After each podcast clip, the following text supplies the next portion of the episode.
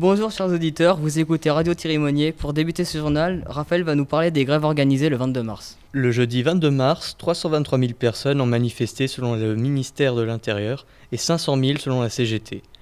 L'appel à la grève des syndicats a mobilisé la fonction publique et la NSNCF, mais aussi les étudiants. Pour les salariés syndiqués, ce qui pousse à la mobilisation, c'est la fin du statut de cheminot et la transformation en société anonyme de la SNCF.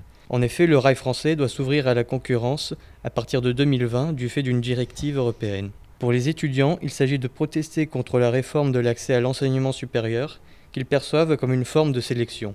La CGT a par ailleurs annoncé une nouvelle journée de mobilisation le 19 avril. Abordons maintenant le thème santé. Chloé va nous parler de la lutte contre le sida.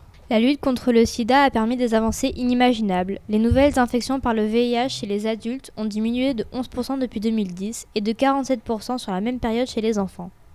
Quant aux décès liés au sida, ils ont diminué de 48% depuis 2005.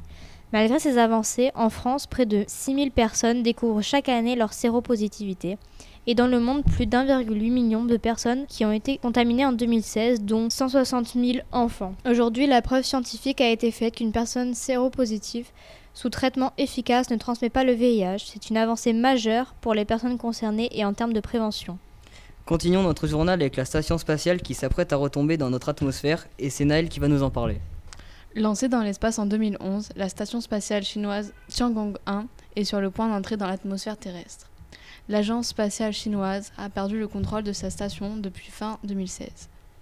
Cette dernière devrait tomber sur notre planète entre le 29 mars et le 3 avril 2018. Les spécialistes ont toutefois du mal à déterminer la zone d'impact précise. Ainsi, le sud de l'Hexagone, la Corse et les territoires d'outre-mer sont les zones qui pourraient être touchées. Lorsqu'elle entrera dans l'atmosphère terrestre, Tiangong 1 va fondre pour finalement se désintégrer en plusieurs fragments. Heureusement, la probabilité d'avoir un problème ou une éventuelle victime est assez faible. Enfin, pour finir ce journal, Maxime va parler cinéma en présentant la sortie de la semaine.